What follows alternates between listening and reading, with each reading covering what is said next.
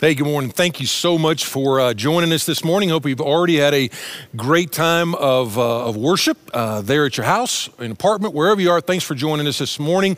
And we're going to be in Philippians 2. We're going to continue in our series called The Gospel Changes Everything. Uh, but let me give you two things uh, to the Biltmore Church family. Number one, hopefully you've already heard that starting this Thursday, we're taking the next step in uh, regathering. All right. And so if you haven't already heard, you can go to biltmorechurch.com and you do have to RSVP for these services because uh, we're setting up the seats in a very, very limited way. Um, and so we're going to start off with three of the campuses. But you, and if you click on there and it's like, oh, it's already full, then try another campus. And if they're all full, then you can immediately go to the next week. All right. So uh, thanks for being understanding about that. Secondly, one of the things we talk about all the time is the Great Commission has not been quarantined. Y'all have been doing a fantastic job of ministering to your city and your community. And we have another chance coming up here in just a couple of weeks. If you remember in November, uh, you guys ministered to a thousand families in Western North Carolina, families that were in need, providing Christmas for them and all, all this stuff. Well,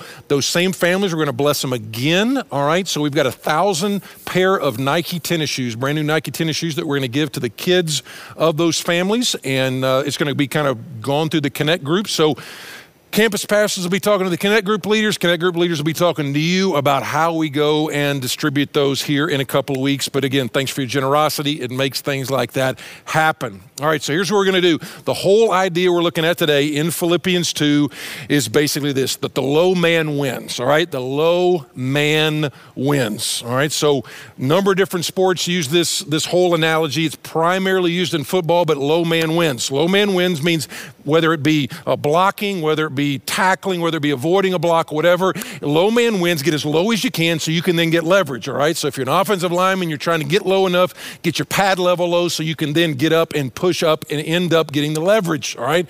Uh, even in basketball, those crazy uh, Duke Blue Devils, all right, when they're really wanting to play defense, what they do? They get way down here, slap the floor. Why? Because they're like, I got to get super, super low. Why? Because low man wins. Believe it or not, low man wins is a biblical principle that has just unbelievable both benefits and warnings.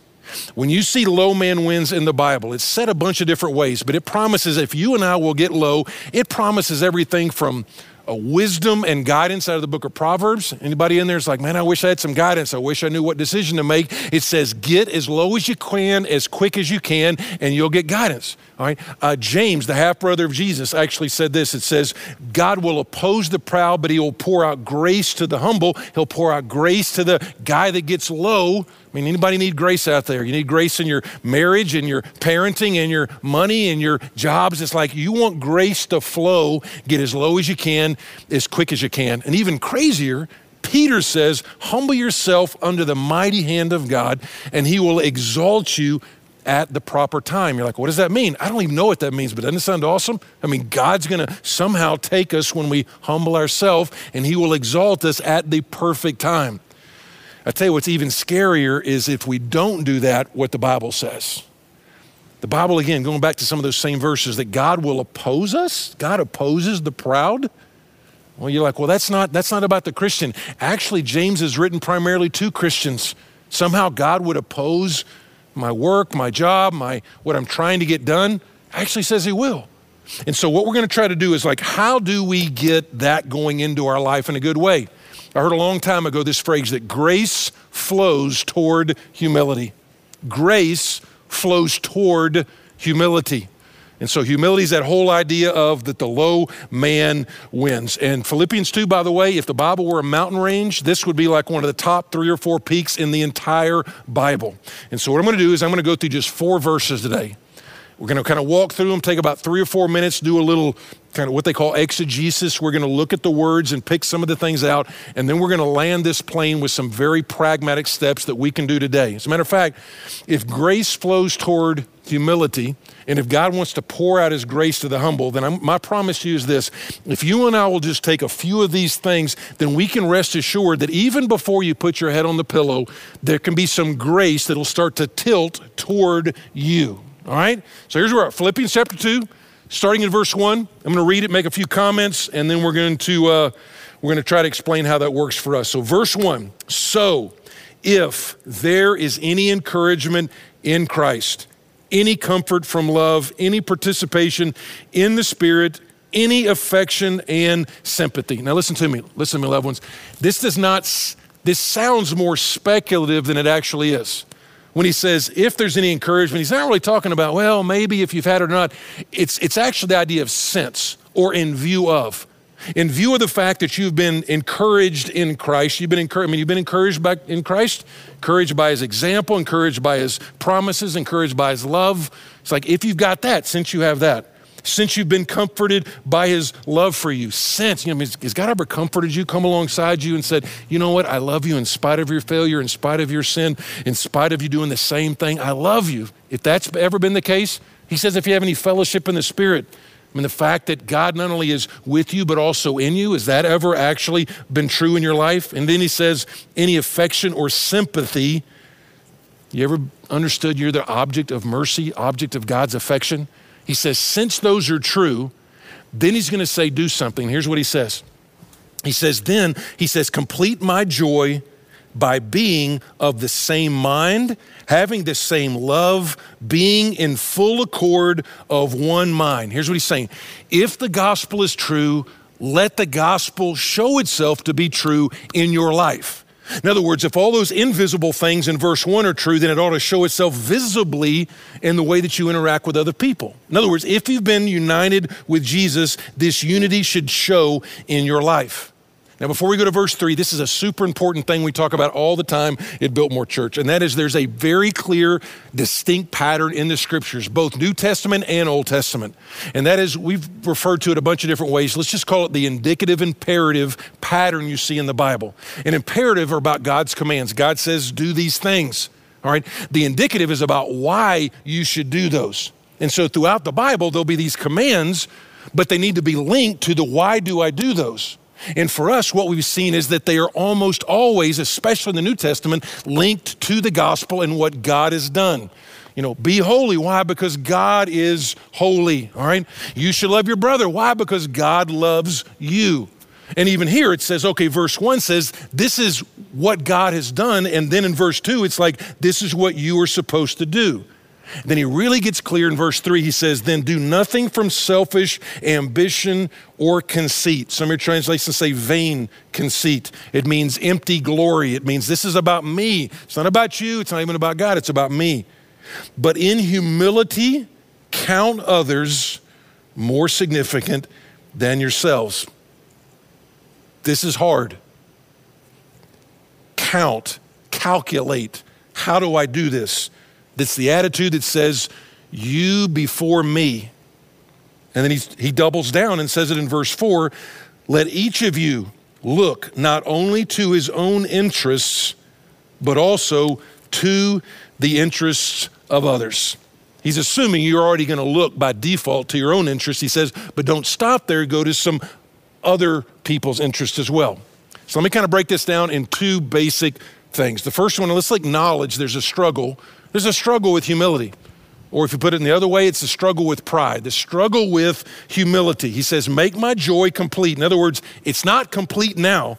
Why? Because he looked at a great church and he saw things like selfishness and conceit, and it is about me. Now, remember, this is like the best church Paul's got. This is not like some crazy Corinthians. This is not the legalistic Galatians.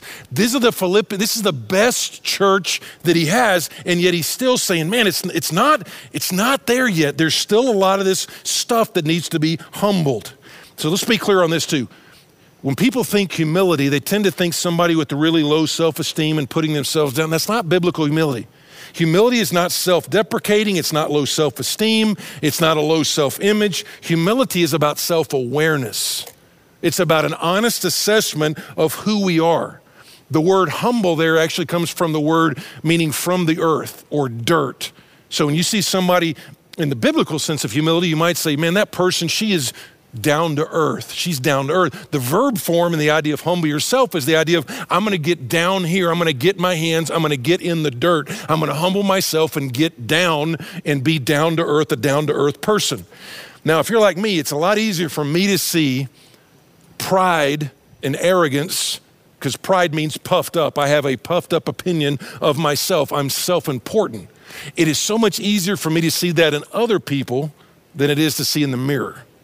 You see it in other people, and sometimes you even have a stereotype. The, when I was starting to work on this text, I, I thought about a I didn't have the conversation, but I saw him in the restaurant and he was over there maybe 15 feet away. Wasn't a real big restaurant. He was on his phone just talking loud so everybody could hear. And he was talking about all these, you know, the CFO of this and the CEO, and this guy wants my opinion. And I'm just like, dude, that guy is so puffed up. He is so arrogant. Because it's easy for me to see that in him. What we need to do is see it in us. And so I put a little quiz together for you. And the quiz is super easy. It's yes, no and there's five questions. All right, so again, yes, no, five questions. And by the way, the one before you even get in there, you're like, I'm not gonna do that. I'm not gonna take some test. I'm not gonna listen to some. Then you've already failed, all right? You just, you've already failed. But if you wanna take the test, one, two, three, four, five, yes or no, all right? Question number one uh, You're alive. Yes or no? You're alive. Like, what do you mean? I mean, are you breathing? Yes or no? The reason I say that is we all by default go towards self centeredness. That's where we all are. You don't have to work at being self centered, neither do I. We naturally go that way. If you take a picture, uh, if somebody takes a group picture and they show you the group picture, who's the first person you look at in the group picture? You. You look at you. As a matter of fact, sometimes if everybody looks awesome, and you look bad, you're like, take the picture over. That's a bad picture. It's only a bad picture because you look bad. We naturally, naturally go toward that. That's why we're like, this isn't like, uh, you know, three steps to being humble. That's not it. You're never going to get there. All we can say, the best we can say, is I'm a proud person that is in pursuit of humility. Question number two, a little more serious. Yes or no, you rarely apologize. You rarely apologize. Rarely do you, and by the way, if you really want to know how you score on this test, then have your spouse or have your roommate or have somebody close to you, have your kids, have them fill that out. But yes or no, you rarely apologize. Uh, people who are prideful, they love conflict, and conflict is a competition, and because of that, they rarely, rarely will say, I was wrong. I was wrong. Please forgive me. I messed up. I was in the wrong. It is agonizing for them because that feels like defeat and like, you know what, I'm 91 and 0 in arguments. Yes and yes or no. Rarely apologize. Number 3. You often criticize people. You often criticize people. Can you believe she wore that? Can you believe he got that award? Can you believe, can you believe that church did X, Y, and Z? And then when people are successful, typically jealousness, covetousness, all that comes up there. And you're like, well, you know, I ought to be able to say that because I could do better. Maybe you could. Maybe you could do better. Uh, but right now, God's working on your character, and where that typically starts is humility. Number four, uh, you exaggerate. Yes or no? You exaggerate. Now, uh, we're all prone to that. I'm talking about you exaggerate. You actually change the facts to make you look better, more puffed up than you actually are. Now, again, this is, everybody struggles with it, but sometimes it's just like, there's no way that's true. I mean, I've heard dads, and I'm not calling out any dads, I've heard dads like, you know what, I was first team all state on 5A championship team. And then somehow, some way, you know, you go out and throw a football with them and they can't even throw it, they can't throw it 10 yards, all right? You find out they were like not even all district as a third string tight end on a 1A football team. There's nothing wrong with that, no shame in that. But what pride does is puff itself up and exaggerate it. How about this? I read where there's 93 million selfies taken every day. 93 million selfies. Here's me at Applebee's. Here's me at, you know, the Great Wall of China. Here's me at whatever. 93 million. This is, I, I want you to hear me. You know what's even crazier about that? Is of all the 93 million selfies taken every single day, over 75% are doctored before they're ever put on social media.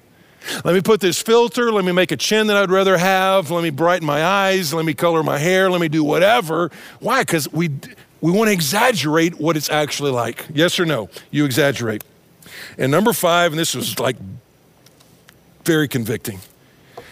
Uh, number five, yes or no? You don't express gratitude very often. You don't express gratitude. Gratitude occurs when what we feel we are owed or entitled to is surpassed by what we actually receive.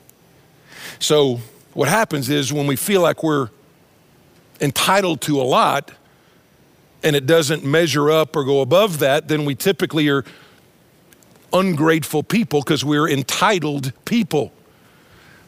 And so, for example, let's say somebody comes up to you and says, um, Hey, I want you and your wife, you've been working hard, I want you and your wife to go have a night by yourself and a night out, and I'm gonna pay for the hotel. And then when that time comes, he's like, I've already gotten the hotel key for you. And he gives you, let's just say, a Hampton Inn. Now, Hampton Inns are, are nice, but if you were expecting the key to the inn at the Biltmore Estate and they gave you the Hampton Inn, you're going to be disappointed because you're going to go to the Hampton Inn and you were thinking you were deserving of the inn at the Biltmore Estate, and all of a sudden you don't have that little chocolate on your pillow. All right, Hampton Inn doesn't have that little mini TV that you can look at when you're in the bathroom doing bathroom stuff. You're like, it's not like that. But if you were expecting, let's say, like a dorm room and you get the Hampton Inn, you're like, this is amazing. We got a television on the wall, we can move it. Somebody's gonna like make our bed. So let me just ask you again uh, are, are you grateful? Are you grateful? So here's the way we scored uh, five questions, one point each.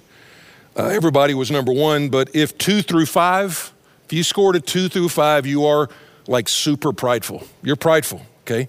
If uh, if you did a zero or you refuse to score, you're like off, you know, you're off the charts prideful. You're like, I'm not even approaching my pride. A bonus again, if you if you let somebody else who knows you score your test, you get a bonus point. You're like, well, what'd you score? I scored an eight, but I'm just saying, be honest. You're like, well, how do I even take a step toward? I don't like what I see. Uh, well, let's do this. Let's take some steps. What do we do toward taking some steps toward humility? Verse 3 says, In humility, count. It means calculate or figure. It's something you do. We usually think of humbling, being humbled is something passive. Something happens to you, you lose your job, um, an athlete loses his speed. You're like, man, they got humbled. They got humbled. But actually, the Bible says it's not passive, it's very active. It's something you and I, you and I choose to do. As a matter of fact, listen to these different these different verses about how it's always active, all right? Uh, Jesus says it, Paul says it, Peter says it, James says it. Jesus says, Everyone who exalts himself will be humbled, but he who humbles himself herself will be exalted. So it's something you, you do. James 4:10, humble yourself before the Lord and he will exalt you. Peter, clothe yourselves with humility toward one another. And then he says, humble yourself under the mighty hand of God so that at the proper time he may exalt you. Here's what actually is uh, encouraging and frightening. I remember hearing a sermon maybe 25 years ago out of James chapter 4, verse 6 the one that says, God opposes the proud, but he gives grace to the humble. And for the first time, it was pointed out that nowhere in the Bible where's this just kind of amorphous thing saying, be humble. It was always humble yourself. And so, what God's plan A is for you and I as a Christ follower, and by the way, you cannot even be a Christ follower if you've not humbled yourself one time because the very act of being a Christ follower required you to humbly say, you know what? It's my sin that put you on the cross. I can't make my way to heaven. And so I'm humbling myself before Almighty God and asking you to save me, all right? If you hadn't done that, that's like the first thing you got to do.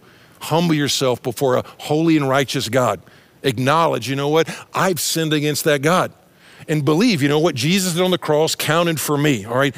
Somehow, some way, 2,000 years ago, when he hung on a cross, that wasn't just for me that was that was instead of me.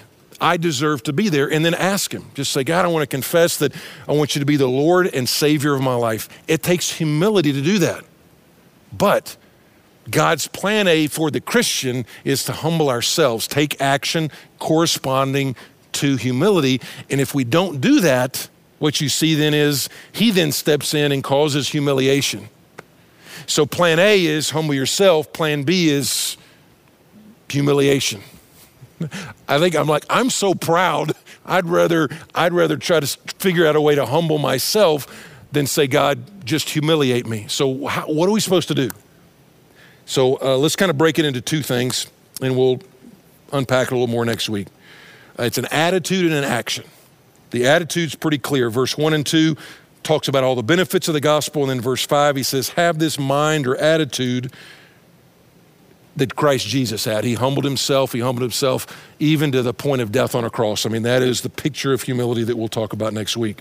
But here's what, here's what we've talked about two or three times over the years is the gospel is the only religion. It's the only, Christianity is the only religion. The gospel is the only worldview that can simultaneously give a person both humility and confidence at the same time. And you're like, how does that work?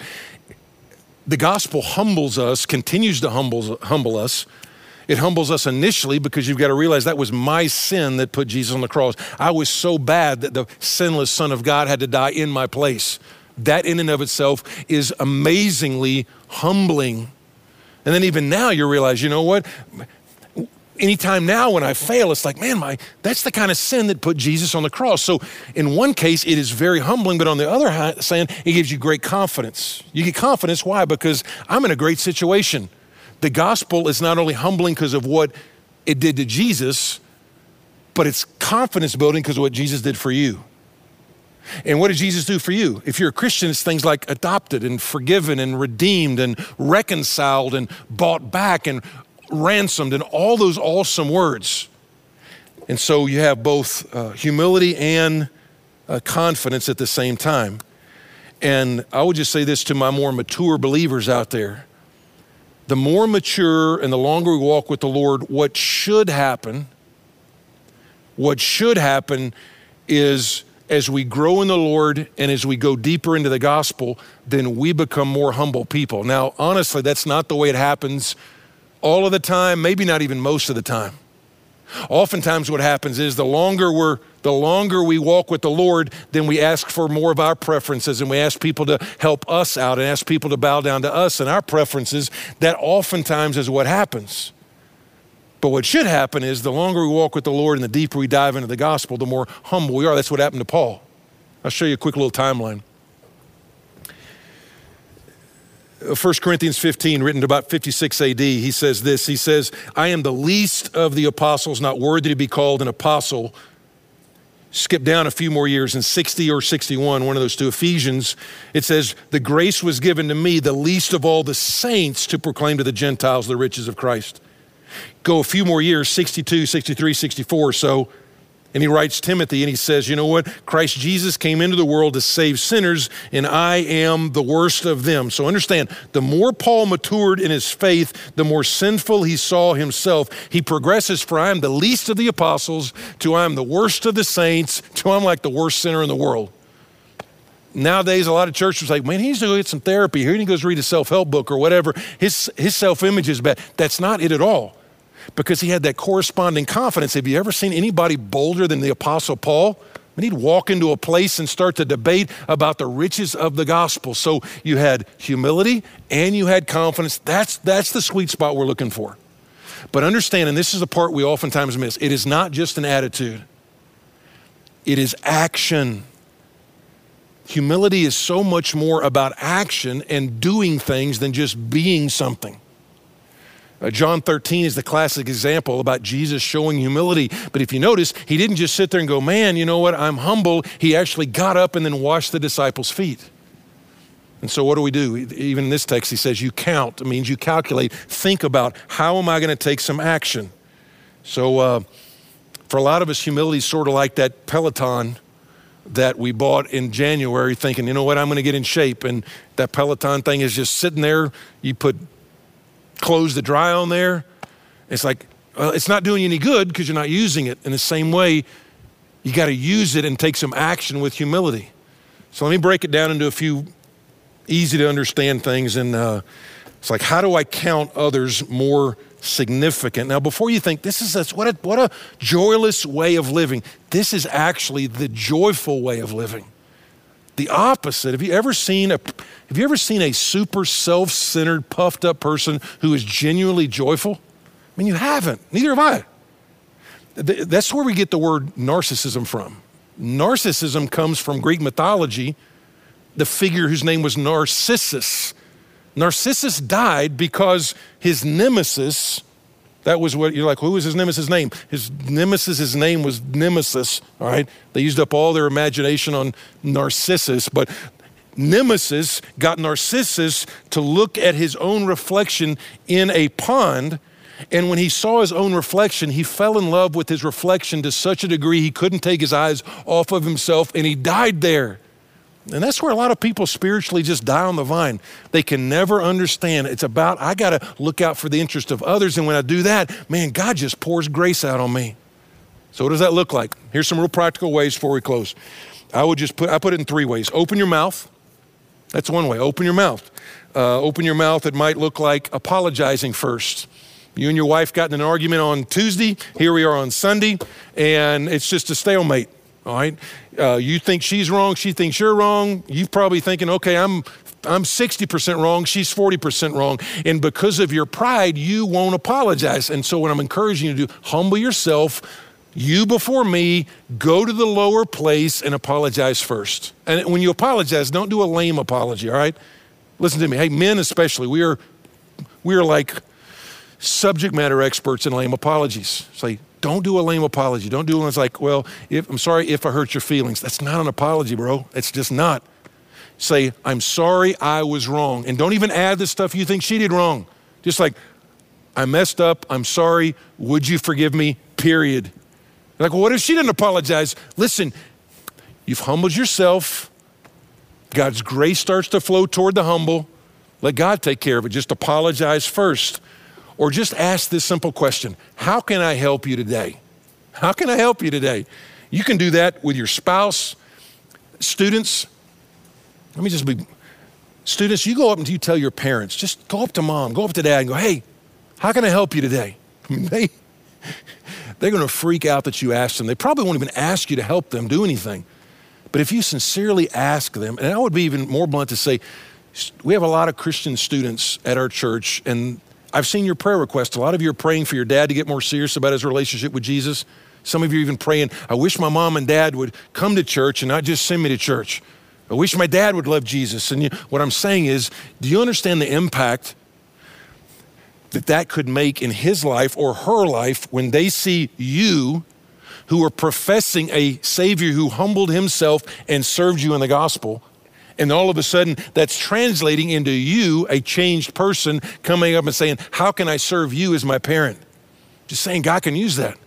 Some of you have been praying for your office or your school, and it's like, man, I wish God would move. Why didn't He move with these pagans? I mean, it's just not happening. Can you imagine the impact if you just go into your office and, you know, the person that maybe irritates you a little bit. Hey, is anything, I finished work a little bit early today. I got my stuff done. I got an extra 30 minutes. Anything I can do to help you? You just dem- that's a small little picture of demonstrating the gospel of what Jesus did for you. All right, open your mouth. Number two, open your hands. This goes a hundred different ways too. Maybe in your neighborhood, maybe your apartment, maybe uh, maybe you've got somebody, a neighbor that has a bad knee, and man, you see him struggling, trying to get his trash back up to his house, whatever. Just go help him with that. Open your hands.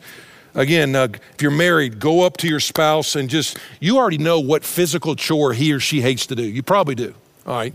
You probably know, man, she hates to do this. She hates to clean up the dog hair. All right. He hates to take the trash to the curb or whatever. Just try to do, just say, you know what? Don't even tell him you're doing it. Just go, just go and do it. All right, let's just get down to real. All right. Church.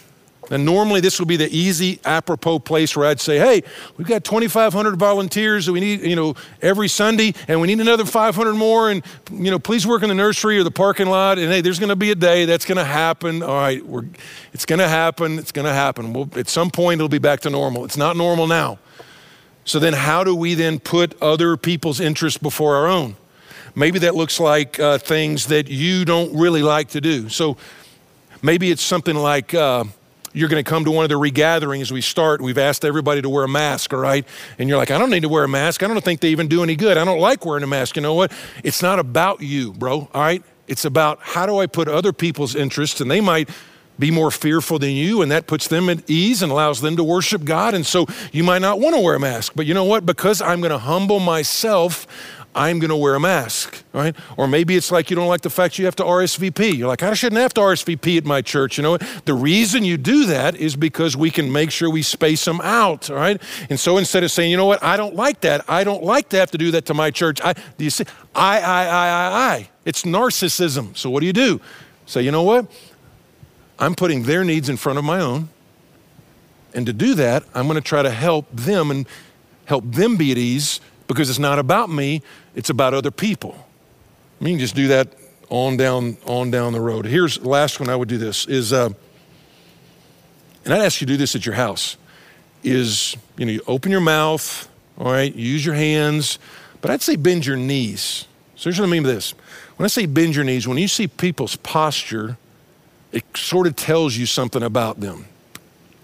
If I'm like this, if you're talking to me and I'm like this, that's kind of telling you I'm not real open to what you're saying. Okay? My wife says that we're in an argument. I do this. We don't really argue, we just loudly discuss things that we disagree on. So, but I go, I just do this right here. I purse my lips. My kids said when I would get really mad, there'd be like a vein that would come out on my forehead when I would like get really, really mad. All right. Those are all indicative of what I'm thinking, what I'm feeling, what my posture is saying. In the same way, you can pray any way you want to. You can pray standing up. The Bible has people praying prayers that are written down. You got all different ways. So there's nothing magical about doing this right here. But I'd invite you to, so maybe you're by yourself, uh, maybe you're with your kids. So if you physically can, um, just hit your knees right there. I'm going to give you a second. So just get on your knees. All right, I'm not going to ask you anything crazy. Just get on your knees. All right when you see somebody on their knees, that is a sign of, it's a sign of recognition. You know what? I'm recognizing I am before somebody who is greater than me. So you're bowing before God. It is a picture of submission. You know what? I'm in the low place. God, you are in the high place. And then it's, it, it's, it is a picture of dependence. I'm bowing before somebody who can make a difference in my life. And so, what we're going to do is hopefully by now you've made your way down there, all right? And as we pray, I'm just going to pray for you. Um, and you can keep praying after I say amen. Uh, but let me pray for all of us and pray that this week, actually, let's take it, let's pray that before the day ends, God would show you one specific way, specific action you can take to really fulfill verse 3 and verse 4, all right? To humble yourself with Jesus as the model of Him humbling Himself on the cross. I'm going to humble myself uh, before other people, all right? I'm going to put their interest before my own, all right? Let me pray for us. Father, we want to, we're on our knees right now, and our prayer is that the posture of our body is indicative of the posture of our heart. And we are uh, dependent, we are uh, asking, we are submissive that's what we want to have happen. If it's not there, we pray that you would make it that way. God, thanks for the men and women, the boys and girls that are watching right now. And God, you have said that your grace will flow toward humility. You said that you oppose the proud, but you pour out, you lavish from heaven grace on the humble. And so, right now, we want to take some steps toward humility to say, you know what? honestly assessing ourselves before the cross of Jesus, we are both uh, confident on what you did, and we were very humbled by the fact you had to do it. But God, right now, our prayer is as we humble ourselves, you would pour out grace on homes, on marriages, on parenting, on churches, on schools, on ministries on jobs, on financial situations. But right now, we humble ourselves before you, ask you to do what only you can do. And then, in your own proper time, whenever you want to, just like Peter says, that you would lift us back up at the proper time.